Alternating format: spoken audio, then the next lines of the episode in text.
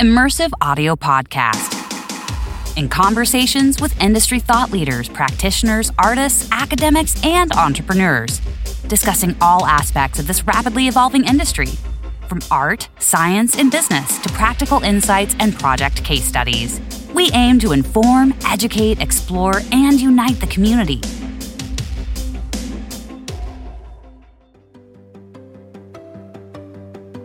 Hello and welcome back to the second episode of the series on spatial audio in automotive. Last week we explored how the Ambeo Mobility team embarked on such an ambitious mission of bringing the immersive audio to the car. We also discussed the core features of Ambeo algorithms and the importance of the tuning process. In this episode we're going to talk about how the system was designed from the ground up, how spatial audio can help with the ear fatigue and concentration levels, as well as explore an important aspect of energy efficiency of the software that can deliver an immersive experience in a greener and more sustainable way. Here is Luca and Sophia again explaining how the Ambeo Mobility system fits in line with global vehicle electrification, supporting a sustainable, greener future. Sustainability is a big trend, is a big topic. We approach this market in a moment where there is a big shift for electrification.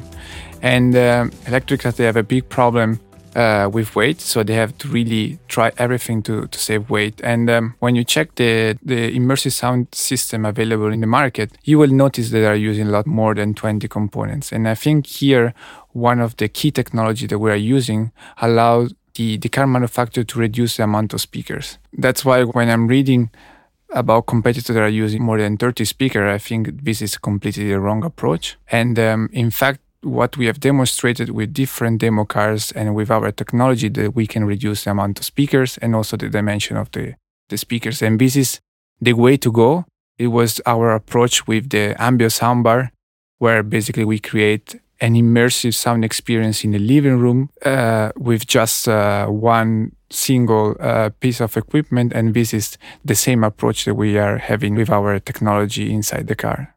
So sustainability is a very important value for us. As a team and as a company, we're striving to improve really our position there.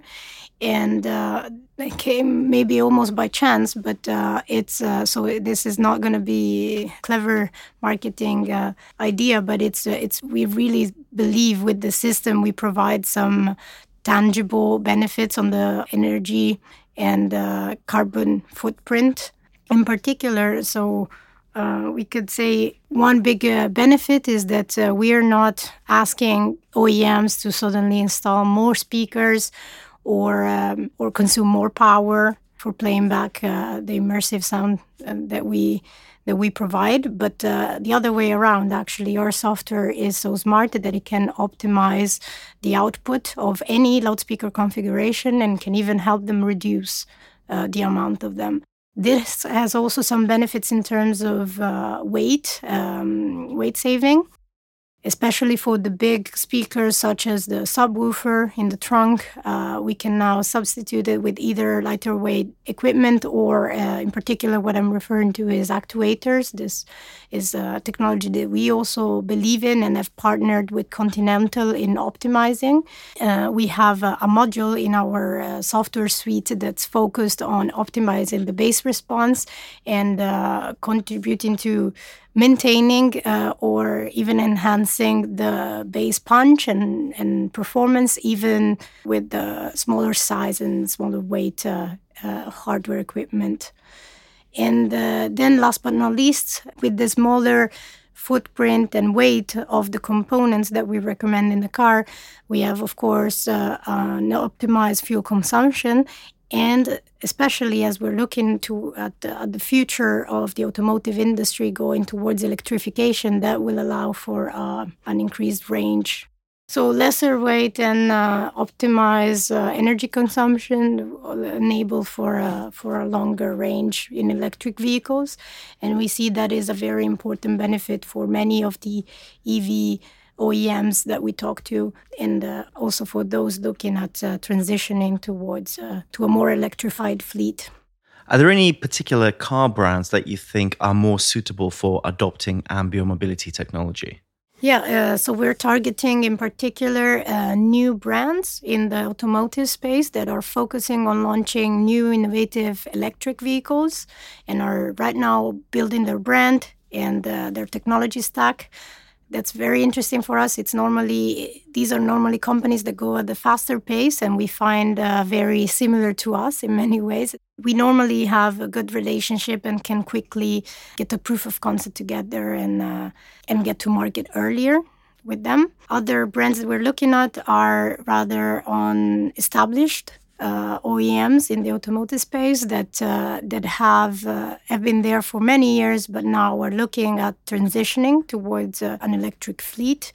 And normally they're starting with their more premium and luxury models and trickling that down in their portfolio. But some others are also taking a more mainstream approach. So either way, we think that's interesting, and that gives us a platform for experimenting, especially with those cars that are a bit more innovative and future-proof. So that's where we think our brand also matches the best, because we're bringing in a very innovative technology.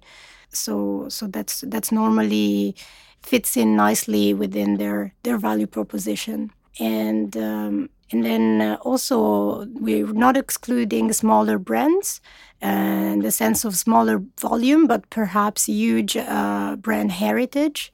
That's also something we hugely value and respect, because we're also a family-owned company that has a huge history and legacy. So we think there's a good brand fit there too.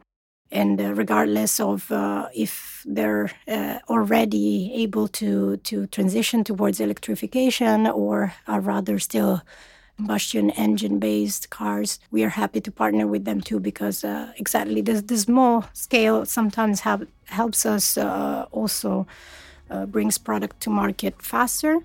And also we believe in this premium brand positioning with a strong focus on the history and the legacy that's behind those brands. I was extremely curious to learn about the process of development and integration of the Ambeo Mobility software with a wide range of sound systems installed in the vehicles. Over to Lawrence. My name is Lawrence Bucher. I'm based in Zurich, Switzerland, and I'm an audio software architect in the Ambeo team. And what does it entail exactly? It's embedded software development, so really going to the hardware. A part of it is algorithm development, and an ever-growing part is really process and technology management. What does Ambeo Mobility mean to you personally? For me, Ambeo Mobility is a new generation of car audio experiences. It's an immersive experience. We're trying to leverage the latest developments in automotive audio platforms. Suddenly there is a lot more processing power available that allows us to do many things that were just not possible before. A lot of things are moving towards software that were previously hardware. People would, OEMs would buy boxes from third-party manufacturers that they would put into the car and connect them through a CAN bus or a A2B bus or something. And all these things are gravitating more and more towards software. And we are trying to be on top of that wave of change that is happening in the automotive industry in general, but specifically in the automotive audio. Really, it's an astonishing achievement considering those initial steps all the way to the final product. Can you talk about those early days and what was the beginning of the audio engine? Back then, we had really a demonstrator that was essentially a first-order approximation of a car, so essentially a wooden box with a bunch of speakers and these Kanka profiles around the listener and some car seats inside. And we've come a long way since then, definitely. So let me elaborate a bit on internal audio engine. My biggest task in the last few years has been to create an audio engine that allows a scalable and adaptable allows to create such an environment for developers of algorithms. So on the one hand, we have to allow developers to do rapid prototyping on that platform. So I want the people who develop audio algorithms to be able to get into the car to listen to their creation as quickly as possible without having to write automotive-grade code. So being able to work on a high level. And at the same time, I want to be able to develop automotive-grade code in the same environment. And I want these to be able to coexist. So these workflows have to exist in parallel.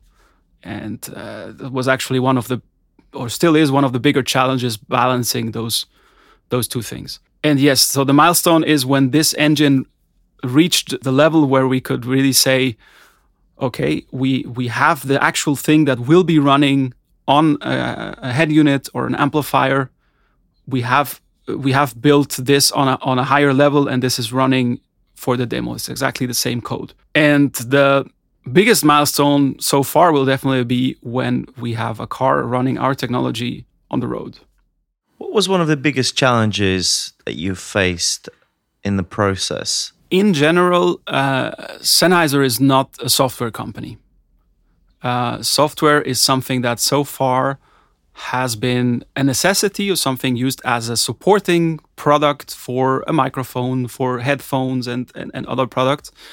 And here we are building software as a product. And this is going to be, in my opinion, one of the most important pillars of Sennheiser in the future. Software itself, not just as a companion, but actually building this competency in software inside the company. And we've made great progress so far throughout Sennheiser. And the next level from the actual software is then being a software supplier for the automotive industry, which is a highly regulated industry and has its own sets of standards and rules. And what I personally see as the biggest challenge is being able to deliver automotive-grade software while maintaining the flexibility in mindset and the agility that we currently have. Because we are some sort of a startup within Sennheiser.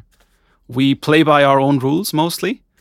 And I think that is what gives us an edge, that we are agile. We get things done very quickly. Whereas in bigger companies, it would take a lot longer. And at the same time, there are industry standards that we have to comply with. For example, we are in the process of getting an ASPICE certification, which is an industry standard that applies not only to the software itself, but to the processes developing the software. It's something like an ISO 9001 certification, but specific to the automotive industry. And I have to balance this with the fact that we have a very small team, and I don't want to spend 3/4 of our time, dealing with processes. We have to get things done. That's the biggest priority. And the challenge is to find the leanest way possible of being compliant while still being able to deliver. And it needs to be fun. That's the prime directive, in my opinion. If I had to describe what our technology or our solutions do for a user sitting in a car, I would definitely describe it as providing the experience that the user is looking for in a given situation. For example, if you are on a road trip with some friends, you listen to music in a different way than when you are commuting to work in the morning or commuting back from work. You're in a different mood. And the way you want to listen to music might vary a lot. I think what we want to achieve is to provide these options for the user to really get the most out of the experience, given a certain car, a certain environment, a certain noise level in the environment to really allow the best possible experience. If you have a phone call, what you're looking for is most likely voice intelligibility, or if you're listening to an audiobook, you want different things from that. And so providing a wide array of these solutions and providing an intuitive way of using them. We analyzed lots of different cars. We also have our cars on our own. And the user interfaces in car have shifted dramatically in the last few years. Everything is touchscreen now, and you can really see it's gotten so much more complex. But the quality of the interaction has not necessarily improved. And we have a more minimalistic philosophy in terms of user interface. We don't want to provide a 12-band equalizer to the user, but we want to provide an access level that makes more sense given a certain situation. This is also, of course, this is going to disgruntle some power users, which want that level of access. So we have to balance that out and find something that works for most people, or provide two layers of access, kind of the top level controls and then the under the hood controls that you can access through a sub menu. Also, one of the philosophies is that we want to curate the audio experience as a whole. We don't want to simply provide an algorithm to OEMs that they can put in and then everything sounds nicer, but we are actually involved in the entire process, from where are the speakers going to be, how many speakers are there going to be, to what is the signal flow in the entire audio system. We do not provide the audio system. We don't sell amplifiers or head units or something like that. But we want to be involved in the integration process to get the most out of whatever system the OEM has, to get the most out of it for the users. There are so many different cars on the market. Can you talk about the process of integrating the system into a wide range of vehicles? Our audio engine is really designed to go onto embedded systems from the beginning. And I mentioned earlier that we had to cover other scenarios, such as rapid prototyping, that operate on a higher level.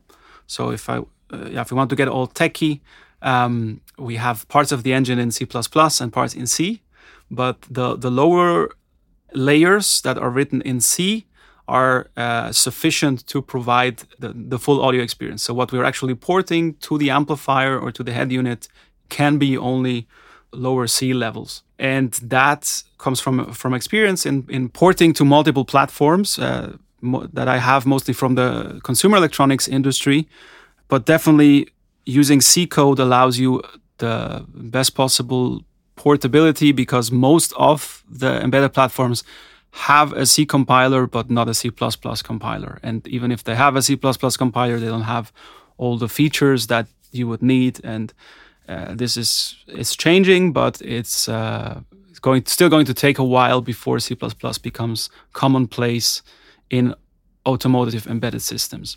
What we provide is bespoke solution for a given car line. So our engine is fully scalable in terms that it can host a certain number and instances of our algorithm components, and it can provide a solution for any given number of loudspeakers, but also for potentially any given input format. So the standard case is stereo content, but we also have scenarios where, for example, we take a decoded Dolby Atmos stream and we render this to a given number of loudspeakers. Integral part of our solution is really the tuning aspect. So in the tuning process, we customize our algorithms. We set the parameters, and there are hundreds of parameters that we have to set, and we set them to get the best possible experience in a given car with a given material for the seats and a given number and position of loudspeakers and everything. So we have to wait until we really have at least a certain maturity level in the finished car before we can do the tuning. What kind of tools do you design and implement within the system so that you can provide a platform for a tuning process to take place for engineers as well as their end users? To explain what tuning means in a car, I can really start from the beginning of how cars have evolved over the years.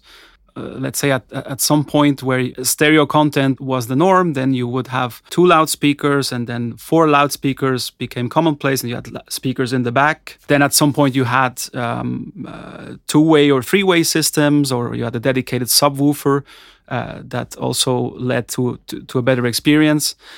And then at some point you have a large number of speakers and you have to get them to play together nicely, to really create harmony in the playback in the different regions of the car. Usually it's optimized for the front seats or even for the driver, but it allows you to have some flexibility.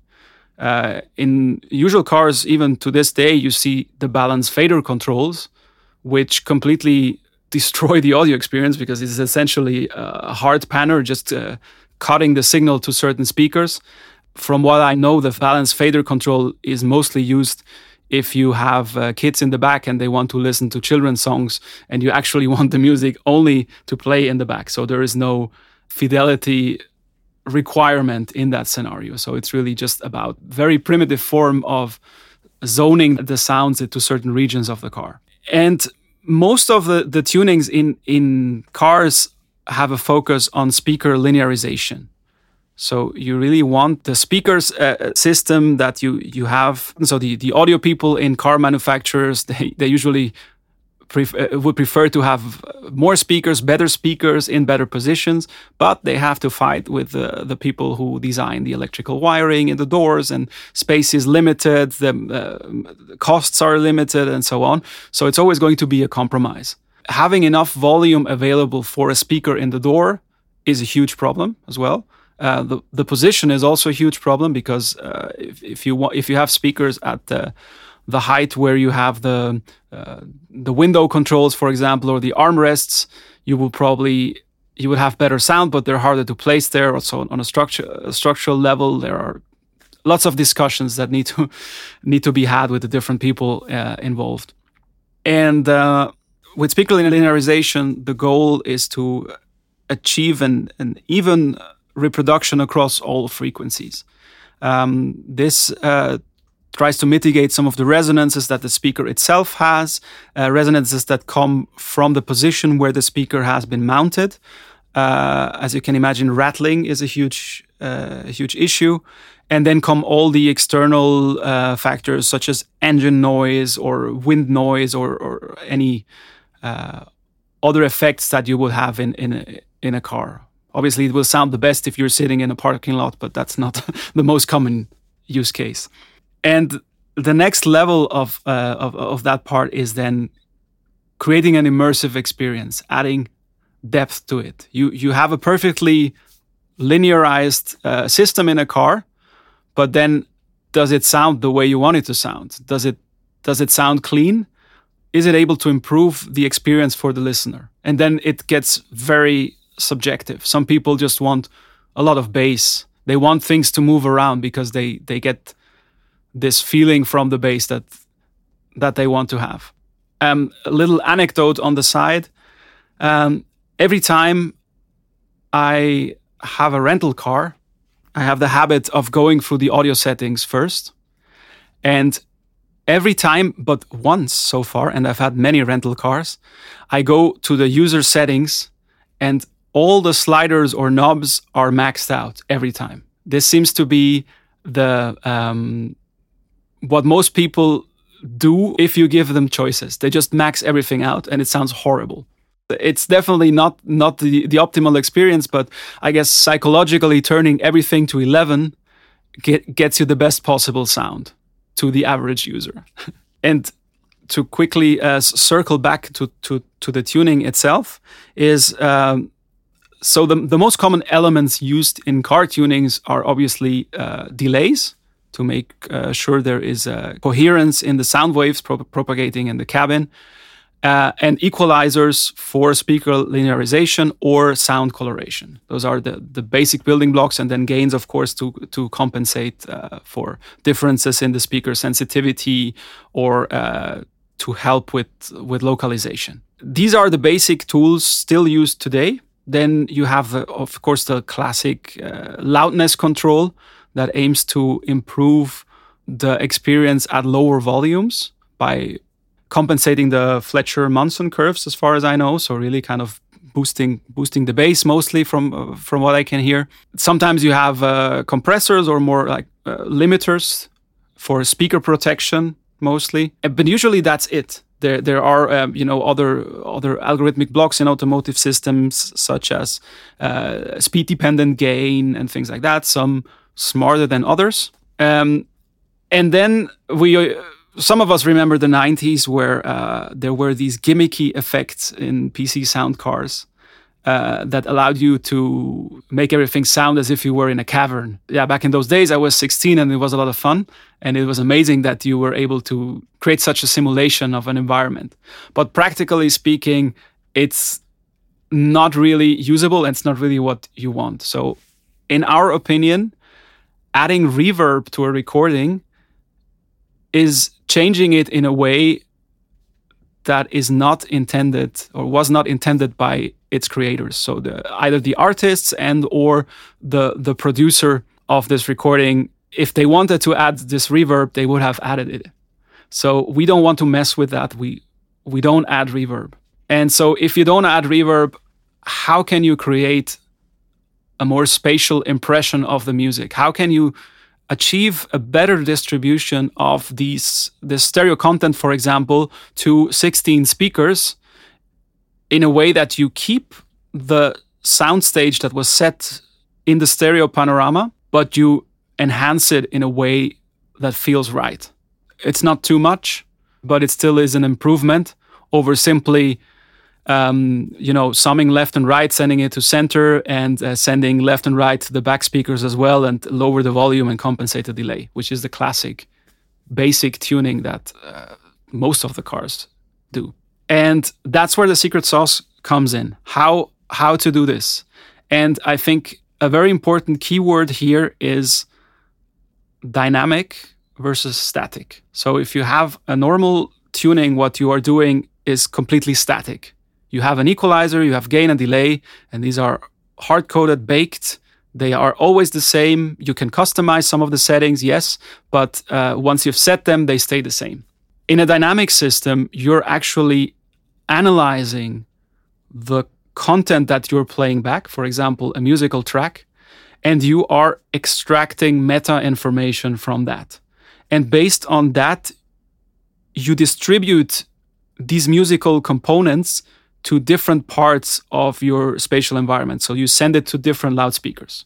And I think that is the heart piece of our immersive audio solutions, is really separating the stereo content into parts which are not meant to be spatialized, such as the voice, for example, is usually you don't want the lead vocals to be behind you or far in the distance. You want them to be very present, usually in the center.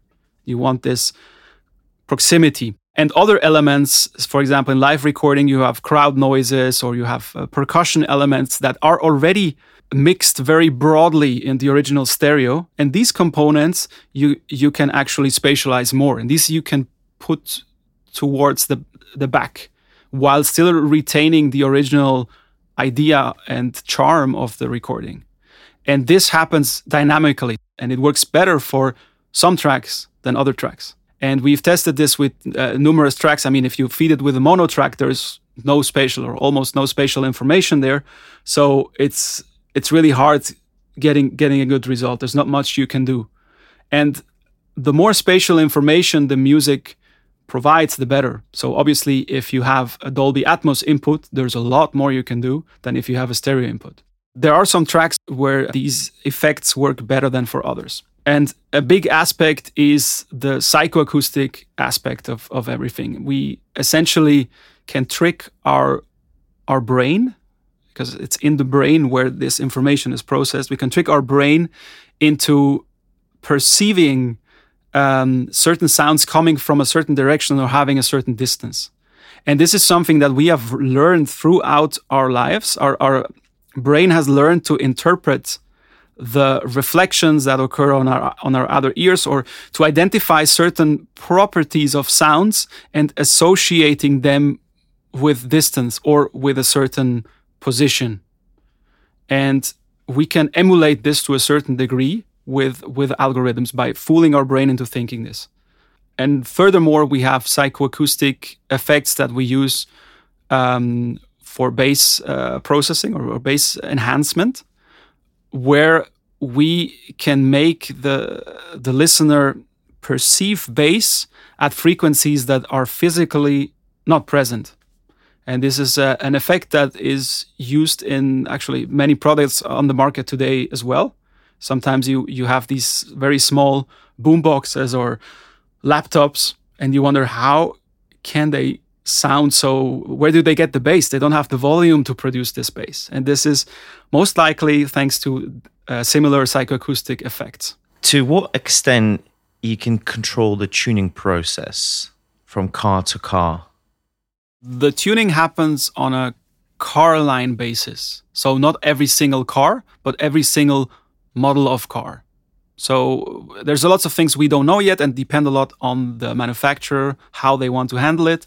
Let's say you have the same car, but you offer two variants of it, one with leather seats and one with cloth coverings or something different. That could very well influence the acoustics of the car, or if you have a different material for the panels on the doors or things like this. And ideally, we would have a separate tuning for each of those options. Of course, some car manufacturers, the more exclusive they get, the number of options multiply exponentially. So it's not feasible anymore to do a tuning for every single one. I guess in the very high-end luxury segment, indeed, customers are willing to pay for a personal tuning for their car as a one-off. That is totally doable. I don't think we have the capacity to do that right now, but it's certainly something conceivable for the future. In the end, I see us doing a tuning per car line with, let's say, a given speaker configuration position, given materials of in the car, a given volume of the cabin, and then we do a tuning for that. For me, as the software architect and the integrator of this entire solution, what I get from the audio experts with the golden ears doing the tunings is a set of parameters and a certain configuration of our algorithms. So, for example, which of the building blocks are you using? Are you using Ambeo Concerto, or are you also using Ambeo Sonata? Because some of the cars have speakers or actuators in the headrests and some have not. So it's really adjusted for each customer. And based on that, I know what kind of package I have to put together in the engine. So kind of what do I have to process under the hood and with which parameters. And then this all gets integrated, and then a whole new dimension comes in, and then it's the classic, will it fit? There are numerous constraints in automotive systems. I mean, the biggest ones are obviously memory and processor or CPU use. You will get a certain slice of the cake as Sennheiser providing a software module. So they will tell you, for example, you get 10% of the CPU of our amplifier. You get, I don't know, 200 kilobytes of memory or something like that. And that is one of the biggest challenges. One of the biggest challenges for me in developing this audio engine has been dealing with the uncertainty of the target platform. I don't know, and I still don't know what I am going to get, so I have to make some assumptions. In the ideal case, I will get something like a quote-unquote smartphone-level platform, so for an ARM processor and, you know, megabytes of memory. And then a C++ compiler and so on, and ideally C++14, so something very more modern. And then I can actually do lots of things, more advanced processing, and I don't have to worry too much about performance. Still a lot, but not too much. And then in a less ideal case, I will get a more primitive system that is, I guess, still the state of the art. In lots of industries where I have, for example, a DSP, a Shark DSP or something like this. It's one of the most widespread ones. Hopefully, floating point math. If I'm unlucky, I will get fixed point math, which brings on a whole other set of difficulties in processing. So yeah, I'm getting very geeky here. But then we're talking about kilobytes of memory. And if I'm very unlucky, I will get a platform where there's no compiler and I have to write assembler code for it. And what that changes, obviously, is just the amount of time I need to spend, or me and my team need to spend, porting this to these individual platforms. It's not one click and deploy as you would do with an app for the iPhone, for example, but it's actually a whole process of porting, of optimizing for a given platform, and then most importantly, making sure that the audio performance is the same, or at least almost the same with an acceptable tolerance than on the original system that you did the tuning with. And that is a very big challenge. How do you design a software system where this is still unknown? If I would know right now, you're going to be working with this model of amplifier, I can prepare for that, and I can be super careful when designing algorithms and saying, hey, the maximum delay you can set is actually constrained to 5 milliseconds, because otherwise we will run out of memory. But I don't know that yet. So it is somewhat an iterative process, and I see myself having many discussions with the audio experts where they say, hey, this is the tuning that we want. And then me having to tell them, well, on this platform, this is not feasible. You have to remove some bands of this equalizer because I don't have enough power to process this. What kind of software tools did you use for prototyping? In early demonstrators, we did a lot of experimentation with environments like Pure Data and Max MSP, which allow a very quick way of trying out new ideas. And in the end, this was a big inspiration for how our audio engine works, at least on the surface. Under the hood, it's certainly more optimized for embedded cases. But still, in terms of this whole concept that you have blocks and you have connections between them and you have parameters for blocks, this is certainly a concept that we share with which tools such as Pure Data or Max MSP. Hardware engineers writing software in embedded teams usually. So people, they have a hardware mindset and not a software mindset. And they essentially debug their code with oscilloscope. So really by measuring the signals on the PCB. I'm exaggerating a bit to make a point, but that's also what I did early in my career. I wrote assembly code for a DSP, and I debugged it by looking at the signals with the oscilloscope. I think we are really approaching this from a slightly different angle, or we have the freedom as a very small and agile team to get at this with fresh ideas without the weight of legacy code or solutions that other companies have. Where do you see the software development heading further beyond benchmark that you're currently establishing in automotive audio?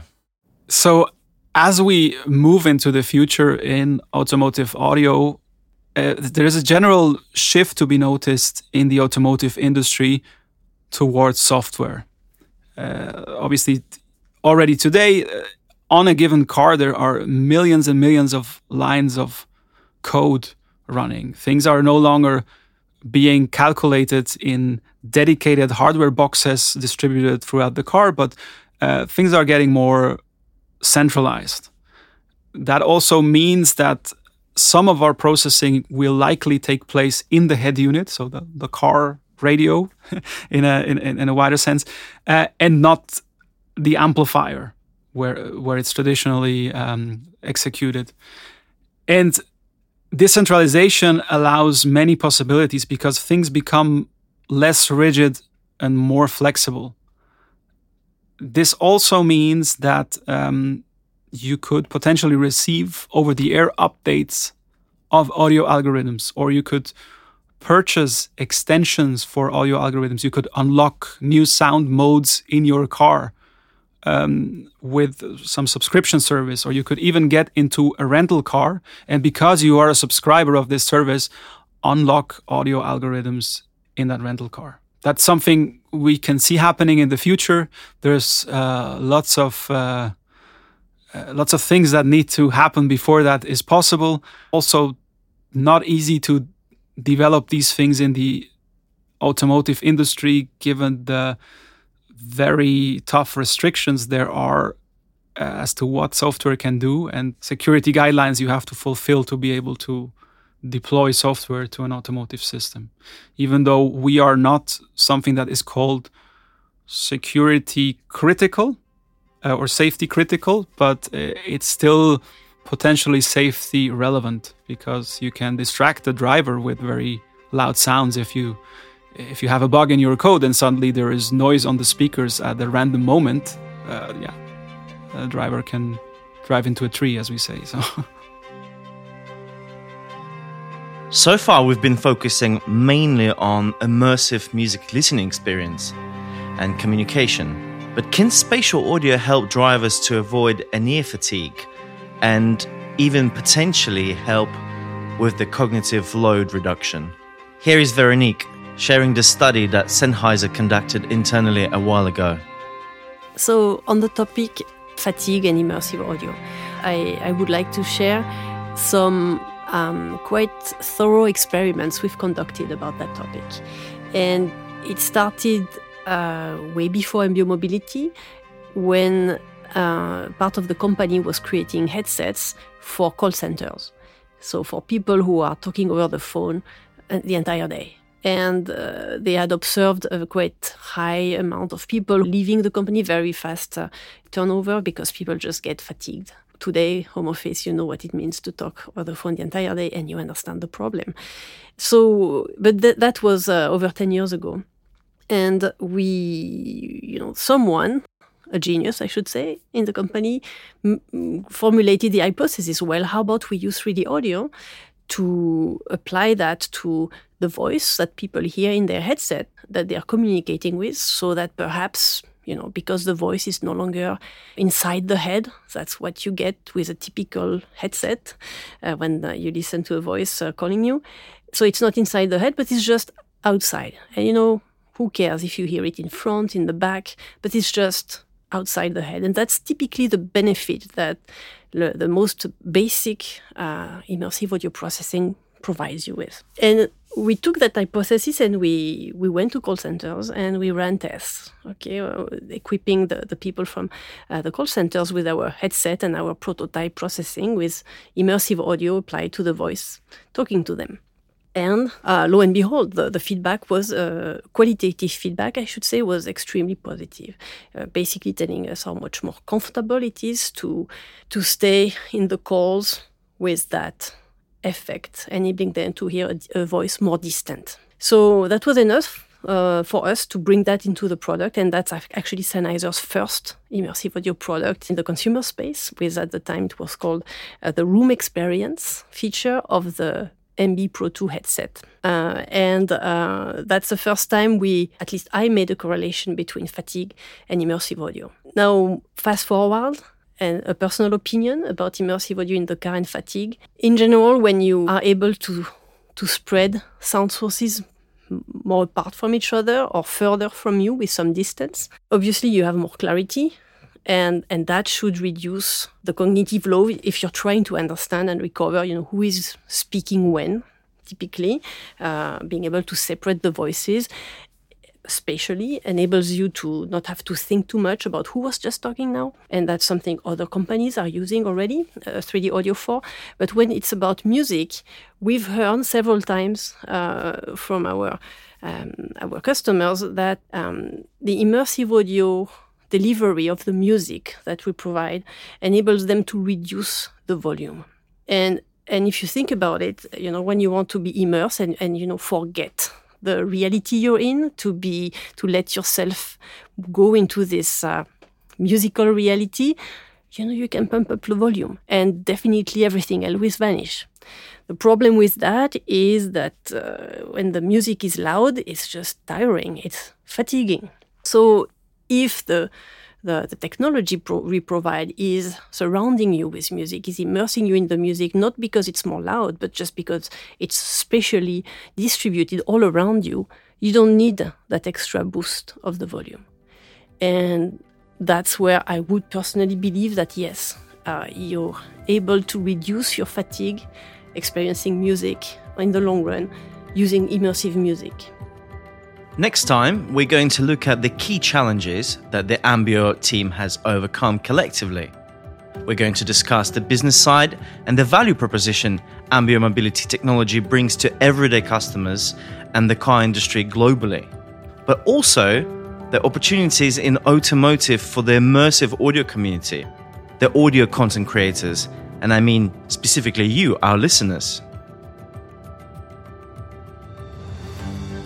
In the next episode. For example, once a Chinese car brand came to us and asking if we can help them to deliver the karaoke experience in the car. And that made a big splash in my team. There's the potential to generate new genres of content that are specifically coming down to the situations of being inside a car and how we experience new content. I must do it right, and I'm actually much more interested that Anderson .Paak makes his next album only for 3D and then also does a stereo version, not the other way around. And then, I think, then in 10 years, 3D will be what stereo is now, which is the standard, the creative standard and the listening standard. Until next time.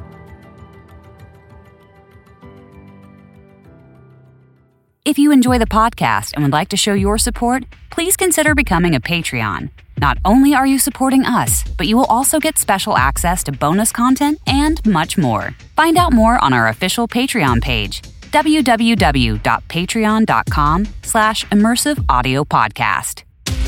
You've been listening to the Immersive Audio Podcast, hosted by Oliver Cadell. This episode was produced by Oliver Cadell and Emma Reese and included music by Rhythm Scott.